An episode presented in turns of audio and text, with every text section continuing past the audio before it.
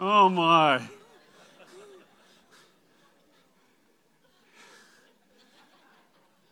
Oh, boy. Yeah. You know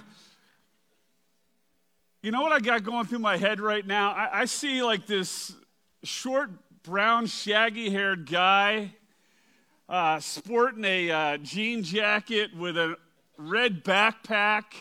He's got some Walkman earphones on. He's riding on a skateboard behind this blue Jeep Wrangler past a bunch of women who are in aerobics clothes. They're waving at him, and he goes past this sign that says, "Welcome to the city of Hill Valley." Some of you are well aware of that movie because you either watched it in the theaters back in the summer of 1985, or perhaps you're not quite that old, and maybe there was a VHS tape that was laying around your house, or a DVD, or perhaps you caught it on Netflix or some other streaming service. But that's the title song from the iconic 1980s blockbuster called Back to the Future, which featured the song The Power of Love. It was the first hit by Huey Lewis and the News. And back in the summer of 1985, I remember this like it was yesterday. The movie was playing at the Twin Eric, the Eric 1 and 2 theaters, which was down here on Derry Street. It was beside a place called the Gingerbread Man. The building now is where the Gingerbread Man now is PetSmart. And I had taken my then brand new fiancee, Kathy Notarangelo, out to the movies and then ultimately dinner. And we heard for the very first time, you don't need money, don't take fame, don't need no credit card to ride this train. It's strong and it's sudden and it's cruel sometimes, but it might just save your life. That's the power of love. That's the power of love. And over the last 40 years, I am certain that I have heard that song more than hundreds of times, probably thousands of times. And every time that I hear it, it reminds me of that date night long ago with Kathy and how powerful my love was for her and how much more powerful my love is for her now. But it also reminds me of something else. You see, back then in 1985, that summer, I had only been a Christian for a couple of years. And so my faith was pretty fresh to me at the time. And now, after 40 years, or nearly 40 years of following Christ, that song reminds me of the power of Christ's love for me and his desire for me to show the power of that love to other people. And that power of love, more specifically, the power of Christian love, that's what we're going to talk about this morning as we continue our study through the book of Romans. So let's get started. If you have a Bible with you, a Bible app on your phone, we're going to Romans 12, starting in verse 9, going through verse 13. If you don't have a Bible, there's Bibles on the tables around the room. Perhaps someone will pass one down to you, or feel free to get up and take one. And once you have located Romans chapter 12, verse 9, if you would please stand in honor of God's word if you are able.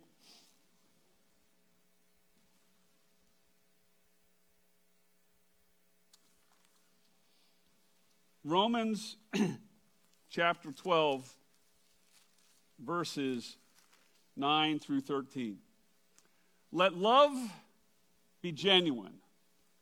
Abhor what is evil. Hold fast to what is good. Love one another with brotherly affection.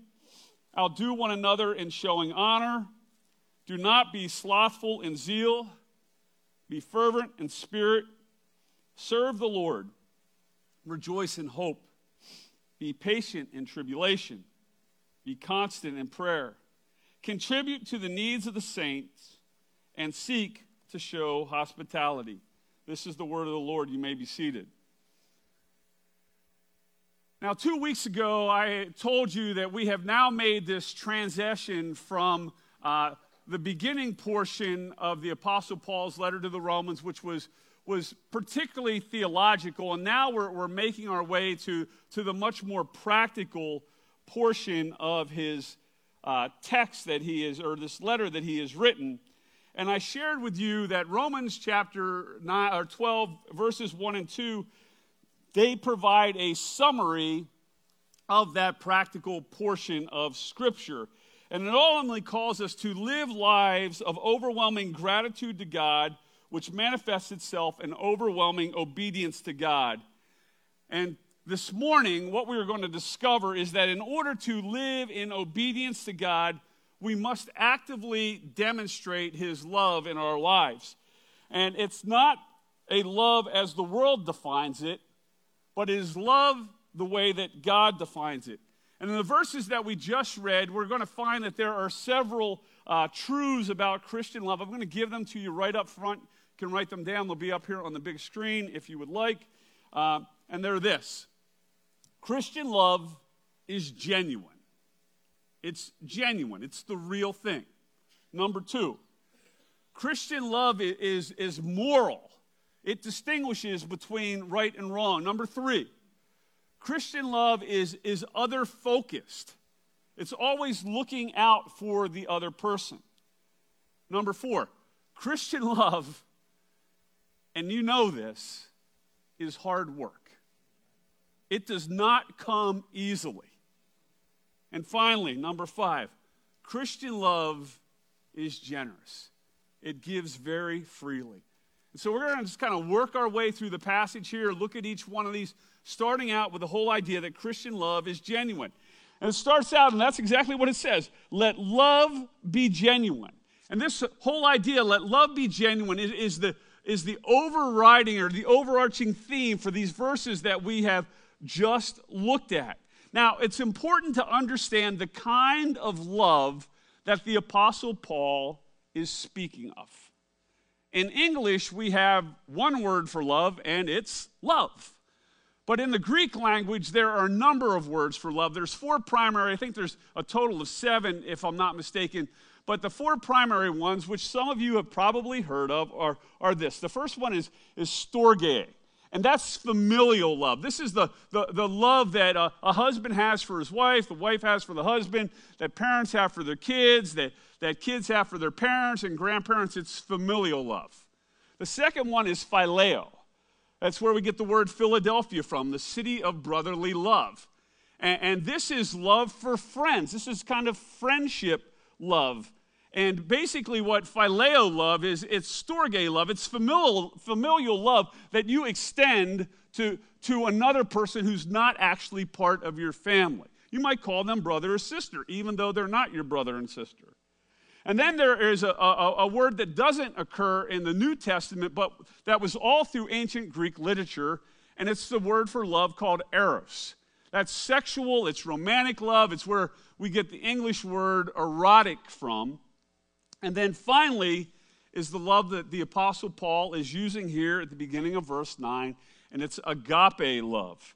And agape love is the highest love that is ever used in the Bible. It is a love that is everlasting.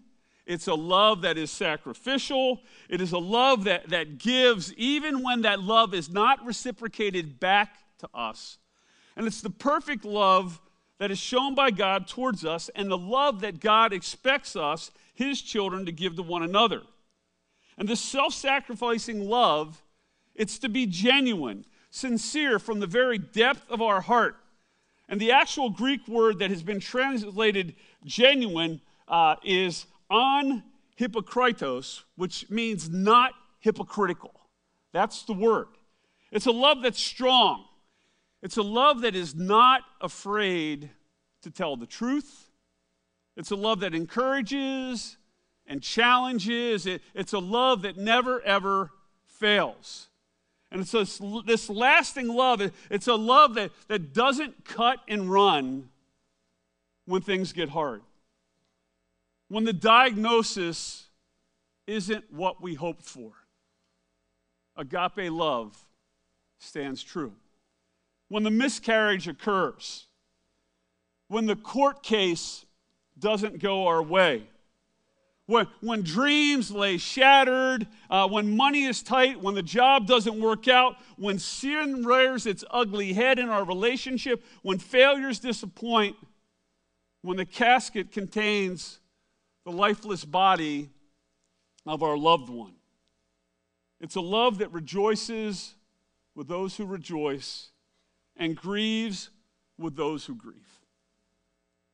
That's the kind of love that we're talking about right now. And it is a love that Christian author Natasha Crane defines in her book, Faithfully Different, this way. She says this: Christian love wants for others what God wants for them, even when it's not what they want for themselves. That's the kind of love that we're talking about today. And it's this genuine love, one that is far different than our secular culture, because our secular culture basically says, I want for you what you want for you. Regardless of whether it's going to destroy your life or not, I want to affirm you because that's what we do. But Christian love comes along and says, no, I want for you what God wants for you, even if it's not what you want for yourself. You see, our culture's love is a false love. It's a cheap imitation, a love which cheers people on even as they foolishly and tragically engage in all kinds of sinful behavior, which at a minimum brings them great hurt and at most destroys them and those around them. And it's a cheap imitation that believes that love is affirming whatever life choice someone embraces, regardless of how destructive that might be. I beg you, don't settle for that cheap imitation. It will always, always disappoint. And as we continue through these verses, Paul, he builds upon this fundamental truth that Christian love is genuine, and he tells us that Christian love is also moral. Look again at chapter 12, verse 9. Let love be genuine, abhor what is evil, hold fast to what is good. Now, for something to be moral or for someone to be moral, what it means is that you have to be able to make a distinction between that which is right and that which is wrong. And that's exactly what Christian love does. And the first thing that it does is it abhors evil. And because Christian love is a reflection of God's love, Christian love is a holy love, and it demands that we are set apart from evil. And this word abhor is particularly strong. It means to hate exceedingly. So if you and I are going to genuinely love people, it demands that we exceedingly hate evil. Now, this is a challenge for many of us because we are surrounded by evil. It's absolutely everywhere.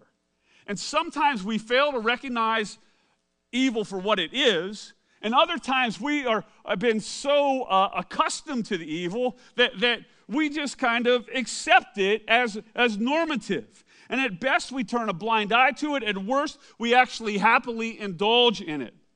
Now, I could come up with Pastor Mike's list of things that are evil, but I think it'd be a lot better to see what God says is actually evil. So I brought up two particular passages that give us a list of things that God considers that are evil. We'll start in Galatians. It says this: Now the works of the flesh are evident: sexual immorality, impurity, sensuality, idolatry, sorcery, enmity, strife, jealousy, fits of anger, rivalries, dissensions, divisions, envy, drunkenness, orgies, and things like these.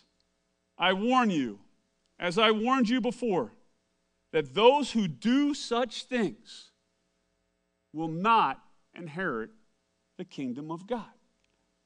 And if that's not enough, the Apostle Paul writes to the folks living in Colossae. He says this: Put to death, therefore, what is earthly in you: sexual immorality, impurity, passion, evil desire, and covetousness, which is idolatry.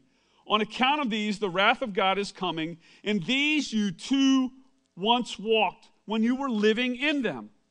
But now you must put them all away: anger, wrath, malice, slander, and obscene talk from your mouth.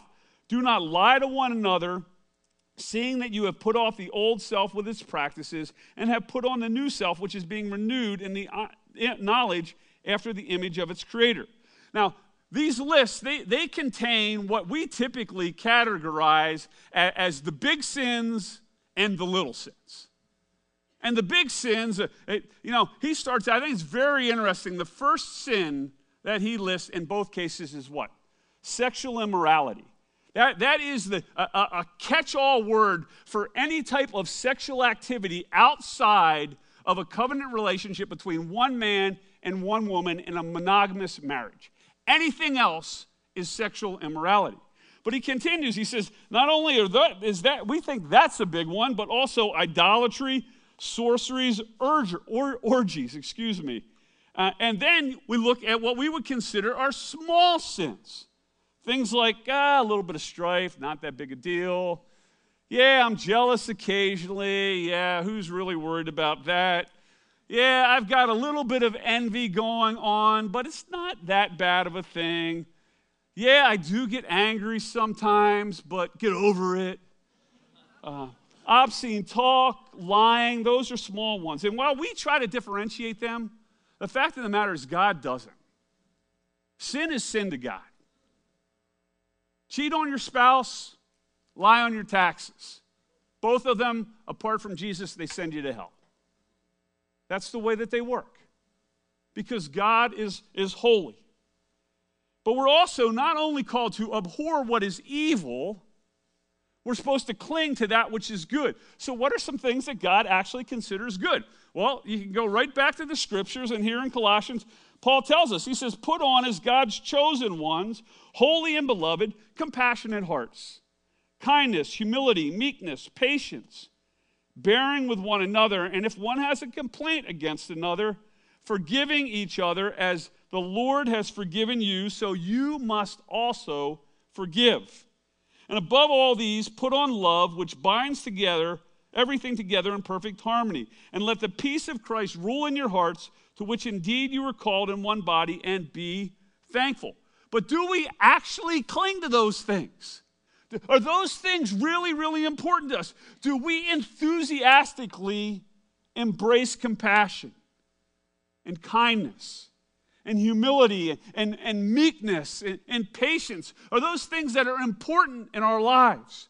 Do we patiently bear with one another, even those people who are completely unbearable? Do we do that? Do we graciously forgive others, fully realizing that we have been graciously forgiven by God? Now, before we move on, I want to remind you that we're called to do both of these things. We're called to abhor evil and to cling fast to that which is good. But so many times we tend towards one or the other. And I've noticed that in the life of our church family, especially in the chaos of the last couple years. And this became very evident to me because people in general, and Christians in particular, they're very selective about that which they abhor and that which they approve of or embrace. And hopefully you've worn your steel-toed boots today, because I'm going to start stepping on toes like crazy. And I just recognize that. I'm not trying to be coy here at all, but I'm completely okay with that. You need to know that. Okay? So, I don't mind emails. I'm happy to talk with people. But I will still sleep okay. I will still have to get up multiple times in the middle of the night to go to the bathroom. That's a completely different story. But I will sleep absolutely fine tonight. So let me tell you how this plays out. I know certain Christians who were appalled and outspoken about the riots that followed the killing of George Floyd, who at the same time, at best, didn't say a word about the U.S. Capitol riots on January 6th, or at worst, tried to justify those who ran into the Capitol. I know people like that. People who were appalled by all the violence in the cities, and then turned a blind eye to what happened at the Capitol. And some of you are like, yeah, Pastor Mike, you tell them. Others are like, yeah, Mike, you probably shouldn't have moved the offering till after the sermon. You probably should have done that before. But I'm not done. I also know other Christians who were furious about the U.S. Capitol riots. And they did everything that they possibly could to justify the inner city riots that followed the killing of George Floyd. How can that be? How can one be horrific and the other be okay? Well, brothers and sisters, it can't be. We can't have things both ways. If we're going to be intellectually honest, and if we're going to be biblically honest, if one riot is wrong, another riot is wrong. Listen to what God says in Proverbs 17:15. When I first read this a couple years ago, my mind was blown.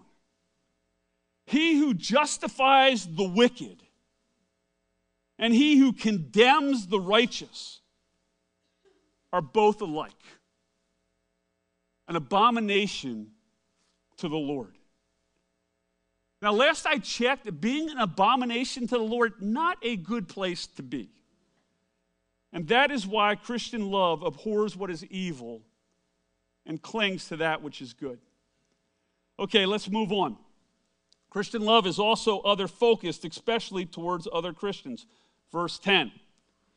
Love one another with brotherly affection. Outdo one another in showing honor.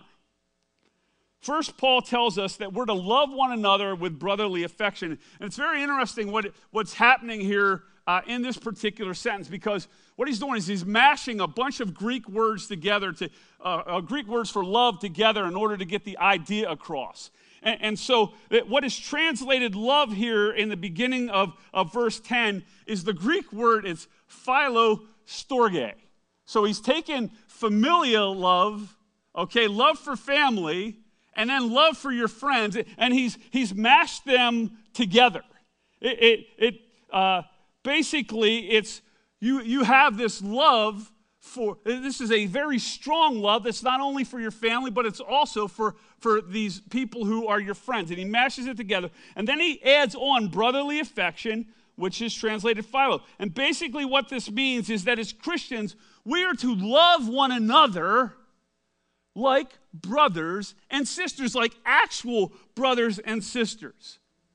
You see, Pastor Paul, he is a Christian, but he's also my brother. Miss Grace is a Christian, but she's also my sister. And the question becomes, do we actually look at the people that are sitting around us right now in that way? Are they really, truly our brothers and sisters? Do we see them that way? And if we do, that should radically change the way that we deal with one another. Because it should work the way your family actually works. And I know some of us have families that are messed up. But we know what it looks like. All of us understand what it means to be accepted and loved and cared for in a family, even if we haven't really experienced it. And this should change the way that we view church. Let me give you an example. Back to the pandemic. A couple of months ago, Pastor Ben was slated to preach, and he called me on a Saturday, and he said, Pastor Mike, I feel terrible. My sermon's done. There's no way that I'm going to be able to preach. Can you preach my sermon? And Pastor Ben has done that with me, okay? And basically, you can take that which is marginal and lift it up by Ben taking my stuff and preaching, okay? But me taking Pastor Ben's stuff and trying to pull that off is not happening, all right? Just it was not going to work. My intellectual level is not where Pastor Ben's intellectual level is. For fun, he studies Jewish evangelism to Jewish people. He takes a class on this thing, all right? You know, I'm at home watching videos of people landing airplanes on aircraft carriers, all right? That's the difference that's going on here. So I'm like, Pastor Ben, I can't preach your message, but I can preach.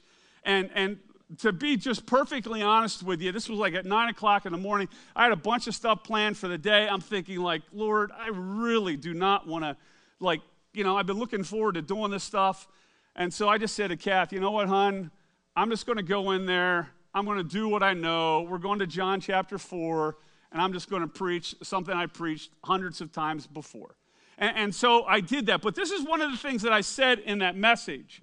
I said that as I was reflecting on our church family during the pandemic, that I discovered that there were three groups of people in Living Water. Some of you will remember what I said. I said that there was one group of people in Living Water, between 10 and 15% of folks who were very conservative politically, very conservative socially, and probably, I don't want to use the word conservatively theologically because that takes us places where I'm not intending to go right now, but very conservative politically and socially. And then I said there was a second group that was also represented by about 10 or 15% of people in our church family who were very liberal or progressive politically and socially. And at some point during the pandemic and all the racial strife, members of both of those groups left.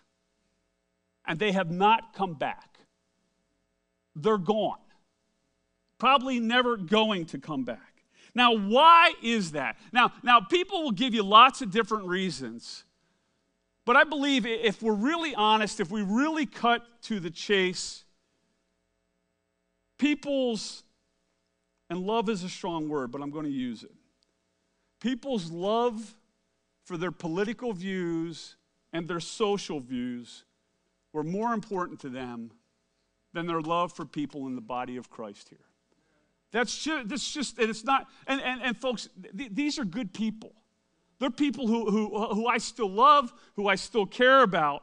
So don't misunderstand me. But what happened here is when you're so entrenched in one of those two things, and when that world gets shocked, you can't possibly figure how can I relate to this other person? They believe things completely contrary to what I believe. And it's just this dichotomy, this tension, whatever it is I just can't stay here. And then there's the balance of you. It's the 70, 80% that are sitting in this room here, that'll be here tomorrow or later on today, last night, who are on the live stream right now, who decided they're going to slug it out, who determined, you know what, I may not agree with everything this person over here thinks, pointing to Pat, but I still love them. And I'm going to try to understand where they're coming from. And there is something greater, this thing called the gospel, that eclipses all of this. Politics and social, it's passing away. When the king comes back on the white horse and the clouds open up, okay, and he comes back, all right, all this political, social stuff, it's history. It's gone. And if you think about this, what you guys really said is, you know what? You're family. And I'm not about to leave my family. And isn't that the way that families actually work? Now, you need to understand, I come from a very small family. I mean, the Leonzu family, it's within 10 feet of me right here. This is it, right here. It's me, my mom, and dad. All right, my dad had a brother and sister. And we had a grandma and grandpa. My mom had two sisters, and we were close, but it was really the gang of three here. I mean, that was just kind of the reality of it. And then on April Fool's Day, 1983, Kathy and I went out on our very first date, which in and of itself is kind of humorous that it was April Fool's Day. And in the process, I was welcomed into this enormous Italian family. If you saw the Greek wedding or whatever that thing was called, all right, that was me with them, and even with the little old lady dressed in black, okay? We even had Aunt Tzitzi Rose or whatever it was. That was us. And I get welcomed into this huge Italian family, and what I discovered over the years is that I don't necessarily always agree with all of my extended family members. They don't all hold my political views. They don't all hold my social views. They don't all hold my religious views.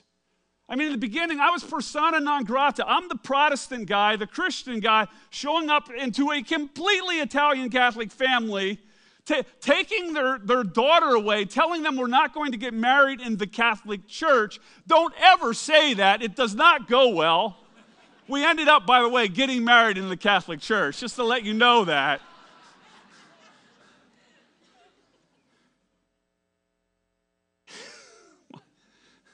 I had a pastor. We went to get counseling about should we, get married in the Catholic Church or not. We went to the chaplain at Grove City College where Kathy and I went. His name was Dr. Morlidge, just this super godly guy, pastored, 2,000 kids or whatever was at Grove City.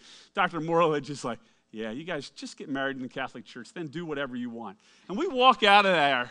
I'm like, what a sellout. He doesn't know what he's talking about. Dr. Morlidge, God rest his soul, he was right.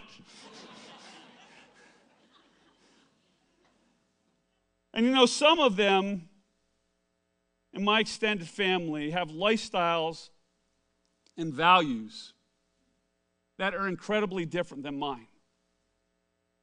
But they are still family. And you couldn't drag me away from them with wild horses. I have an extended family member who is gay. And he's had a steady boyfriend for the last 20 years. I love those two men with all of my heart. I love them. I don't necessarily agree with them, but they're at my home. When they come in, they get a big hug, a kiss on the cheek. When they leave, they get a big hug, kiss on the cheek. I have fun with them, but I don't necessarily agree with them. But I love them, and that's what this love of God is talking about here.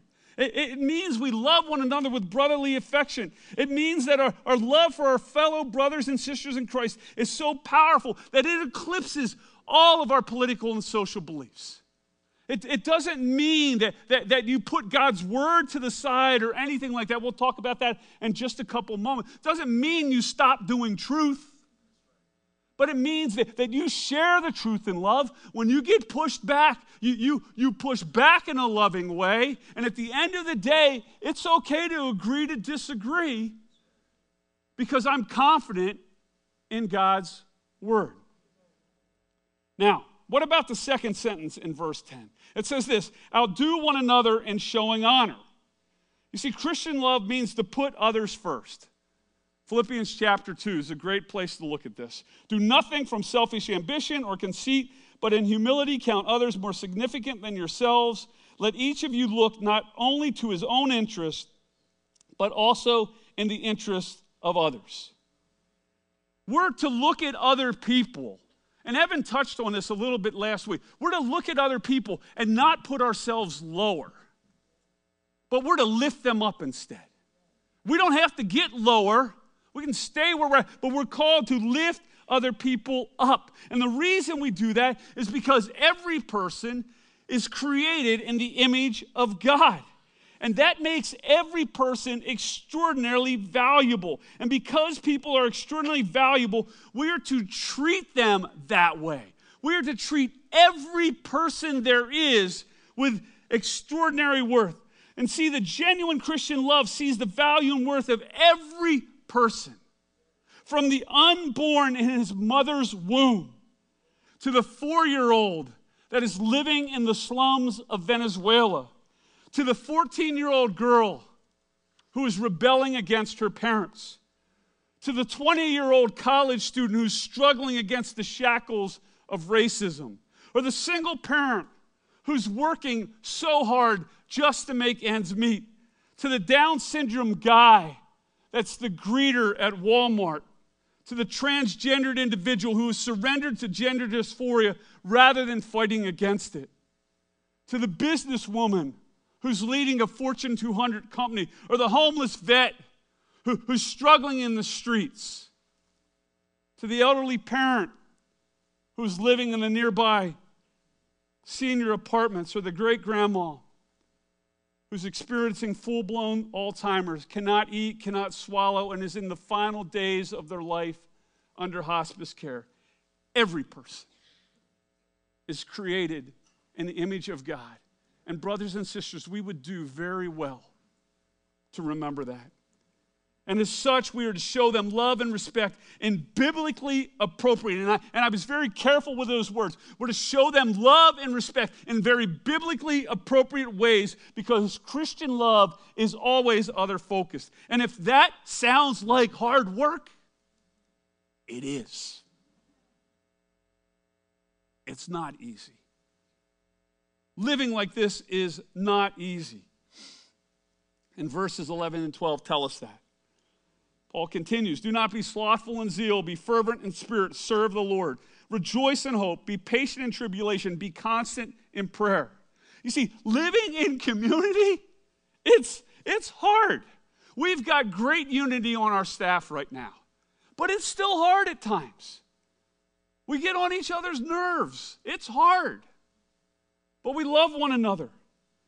And loving in a genuine, non-hypocritical manner is hard. Loving others based on Christian morality, abhorring evil, clinging to good, crazy hard, considering others better than ourselves. That's not natural for us. It's hard. And when things get hard, the natural tendency is to give up. And Paul gives us 6 very brief commands that will help us persevere in the midst of the hard work of Christian love. The first is do not be slothful in zeal. Now, I find it very interesting that the ESV editors, they translate the Greek word that means lazy into slothful. I mean, in order to be slothful, you got to know what a sloth is. Sloths are creatures that are indigenous only to Central America jungles and South American jungles. Like 2/3 of the world have no clue what a sloth is. But they use that. Couldn't they have just said, that we just shouldn't be lazy? So what Paul is saying here is that we're not to be lazy in our zeal, in our passion for others. Our natural tendency is to be lazy. We have to put that aside.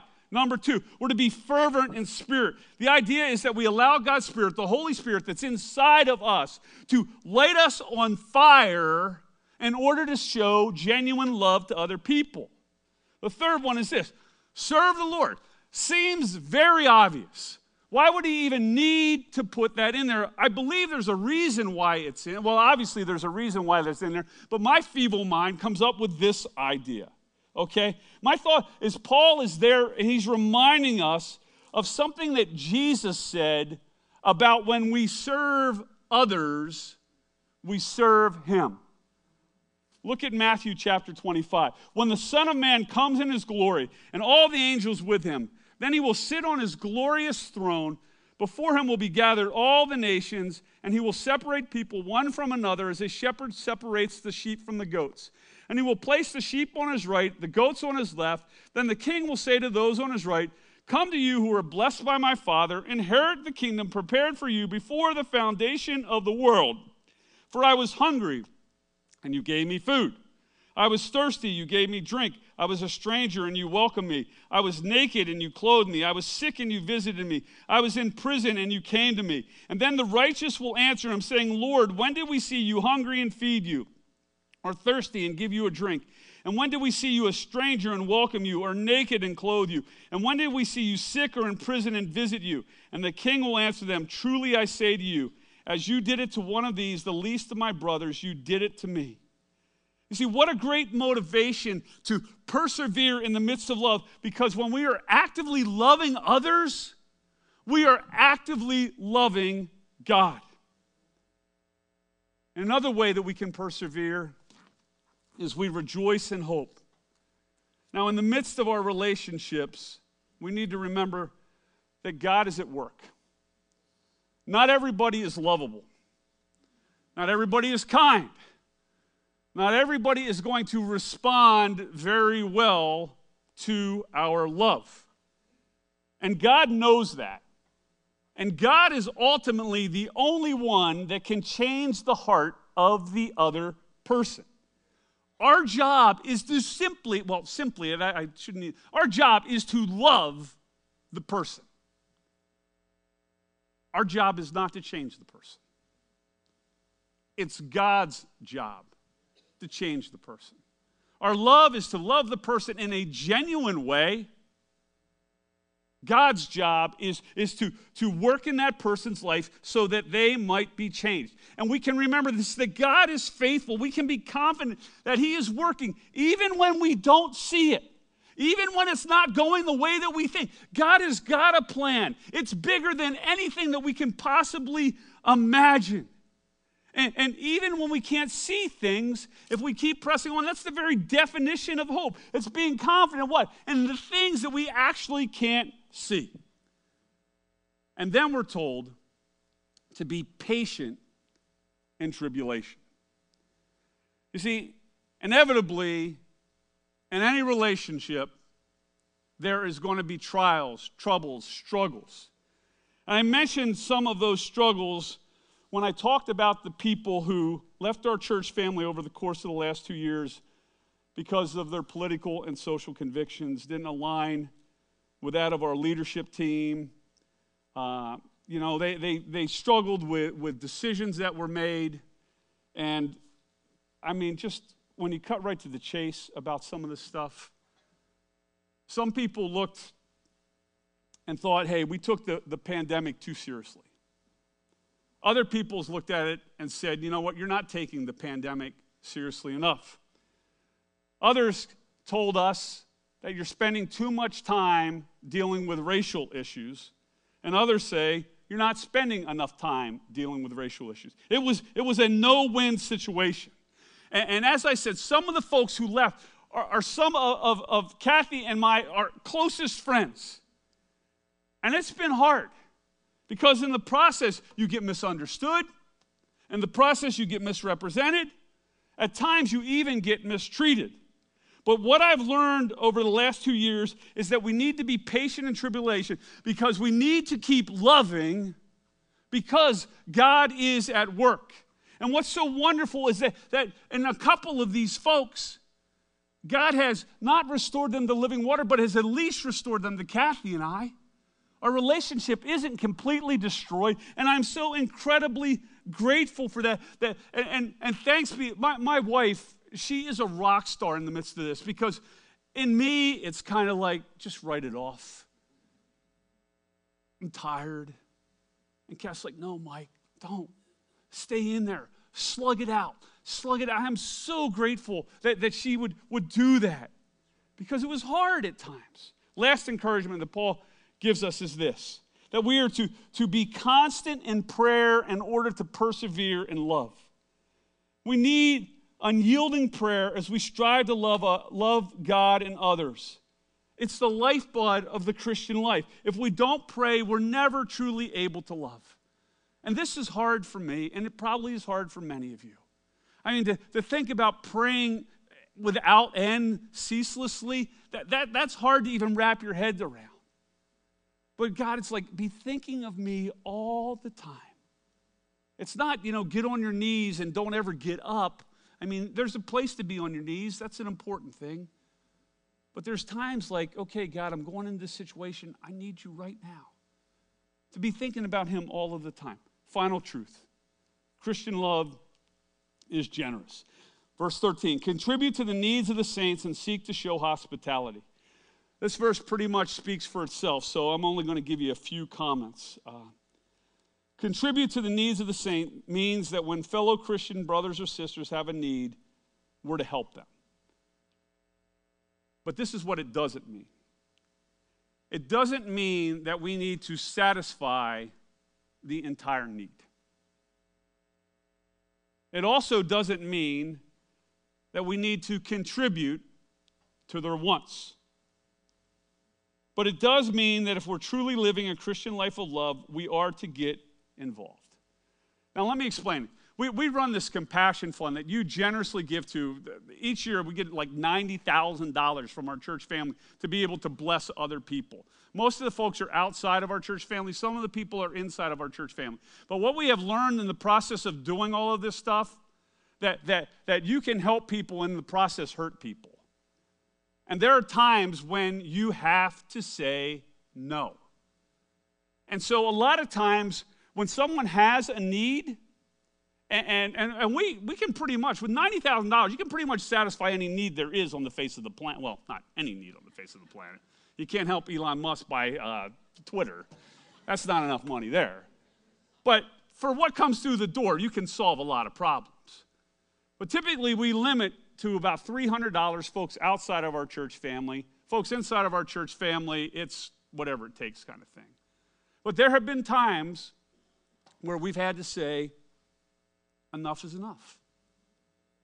We've helped you multiple times. It's time to stand on your own feet. It's time to press forward. There's sometimes people come in the door and they don't really have a need, they have a want. Now, we're not here to satisfy wants. We're here to satisfy needs. And as much as that needs to work at Living Water, it needs to work in our own lives because God brings people across our paths. We need to figure out what we're to do with that. Because in John, First John, we read this, and this is serious business.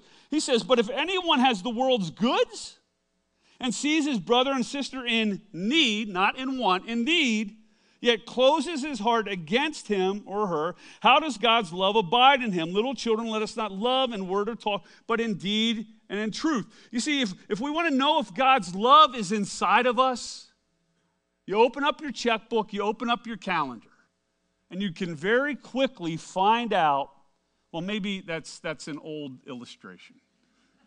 Anybody, checkbooks, you guys familiar with that thing? Yeah, you look on the ledger on your phone or whatever, your SnapTwit feed or whatever it's called. I don't know. Who knows? But how we use our money and our time that God has entrusted us reveals how much we really love God. That's the reality of it. It is, and it's hard. It is hard. And then it says, seek to show hospitality, which means that we open our homes and our schedules to others. And whether we have the gift of hospitality is really inconsequential here. He's not saying, if you have the gift of hospitality, show hospitality. He's saying, show hospitality. We're commanded to do this. And seek is the key word here. It says, seek to show hospitality. It means you need to do it. It doesn't mean people are going to respond. You might invite someone over for dinner to your house. They may say no. Don't get ticked off. It's okay. You did the seeking. They did the rejecting. You want to be a seeker, not a rejector. That was my best little Seinfeld thing that I could do right there. It also doesn't mean that people are going to return the hospitality. If you are inviting someone into your home or taking them out, with the intent that they need to reciprocate, the motives are completely wrong. Because the reality is they may not be able to reciprocate. And that's okay. But we're called to do the best that we possibly can. And having someone over for dinner or dessert doesn't take more than a willing heart. Who cares if your kitchen's a wreck? Just, make sure they're not going to get food poisoning. That's the main thing to be concerned about, right? But it's okay. The place can be messed up. It doesn't, here at Living Water, you got my office, which is spotless. You got Pastor Paul's office, disaster zone. That's why he's in the back and I'm in the front, That's why we do these things. Conclusion, what's the bottom line? Christian love is always an action, never a feeling. Always an action. And how does this work? Well, for God so loved the world that he gave, right? He didn't feel, he gave. He didn't give words, he He didn't give from his surplus. He gave us his best. He gave us his son. And when we look at the love of God's son, Jesus, for us, what do we see? We see the very things we just talked about. That Jesus' love for us was genuine. He didn't just kind of pretend that he loved us and then dump us along the way. He went the distance. He goes to the cross. His love for us was moral. He leaves the glory of heaven, comes to earth, tempted in every way, chooses the right stuff, rejects the wrong stuff, his entire life. All of it. His love for us is other-focused. I mean, who wouldn't want to stay in heaven? If I got golden streets, angels, choirs, no tears, no crying, no weeping, no gnashing of teeth, or I get to the earth, what am I going to pick? Jesus looks at the stink. He looks at the mess. I mean, we got, 250 people in the room probably right now, 200 people, whatever. I mean, you just take all of our mess together. He looks at it and he says, yeah, I'll take it. I want that. I'll deal with all the junk that's there. I'm going to leave all of this behind. And why does he do it? He does it so that he can live the life that we're called to live, die the death we deserve, and rise again, conquering sin and death once and for all. And Jesus' love for us, it was hard work. Getting rejected all the time, getting beaten, betrayed by your best friend, whipped with stones impregnated into the whip, hooks impregnated into it so it rips the flesh from your body, dragging your own cross to your execution site, having people spit on you along the way. They strip you naked, hang you from a cross, crown of thorns on your head, shove a sword in your side. Hard. Doesn't get harder than that. And it was generous. He gave everything, held nothing back for you, for me, for anyone else who will repent of their sins and receive him as Lord and Savior. As Christ followers, we know exactly what Christian love looks like. We can read about it. Yes, that's important. But we have experienced it. We know what love looked like, because we know how incredibly unlovable we were before love showed up at our doorstep. Let's pray. Lord God, thank you for this time. Thank you for the truth of your word. Thank you for these folks who are attentive. Thank you for the folks who are at home. Pray for them, dear God. And Lord, I humbly ask that you would make this a place of people who love greatly. Lord, would you help us, Heavenly Father, to have love that is genuine and love that is moral, that distinguishes right from wrong, dear God. Would you help us to have a love that is other-focused when we want to just focus on ourselves, and a love, Heavenly Father, would you help us to love even when it's hard? And in the midst of that hardness, Lord, might we be more and more generous each and every day. Lord, thank you for the many in this church family who show that love on a regular basis. Encourage them. For those who struggle with it, Heavenly Father, would your Spirit speak deep into their hearts? And now, Lord, as we prepare to take this offering, Lord God, would you multiply it? Lord, would you meet the needs of this church family? Thank you for the generosity of those who give online, who give through the mail, who give in person. For those who, Heavenly Father, who desire to give and struggle to give, would you empower them, dear Jesus, and help us, Lord, as leaders of the church, to be very, very faithful with these resources. And it's through your Son's name we pray. Amen. Would you stand as we prepare to, stay as we collect the offering.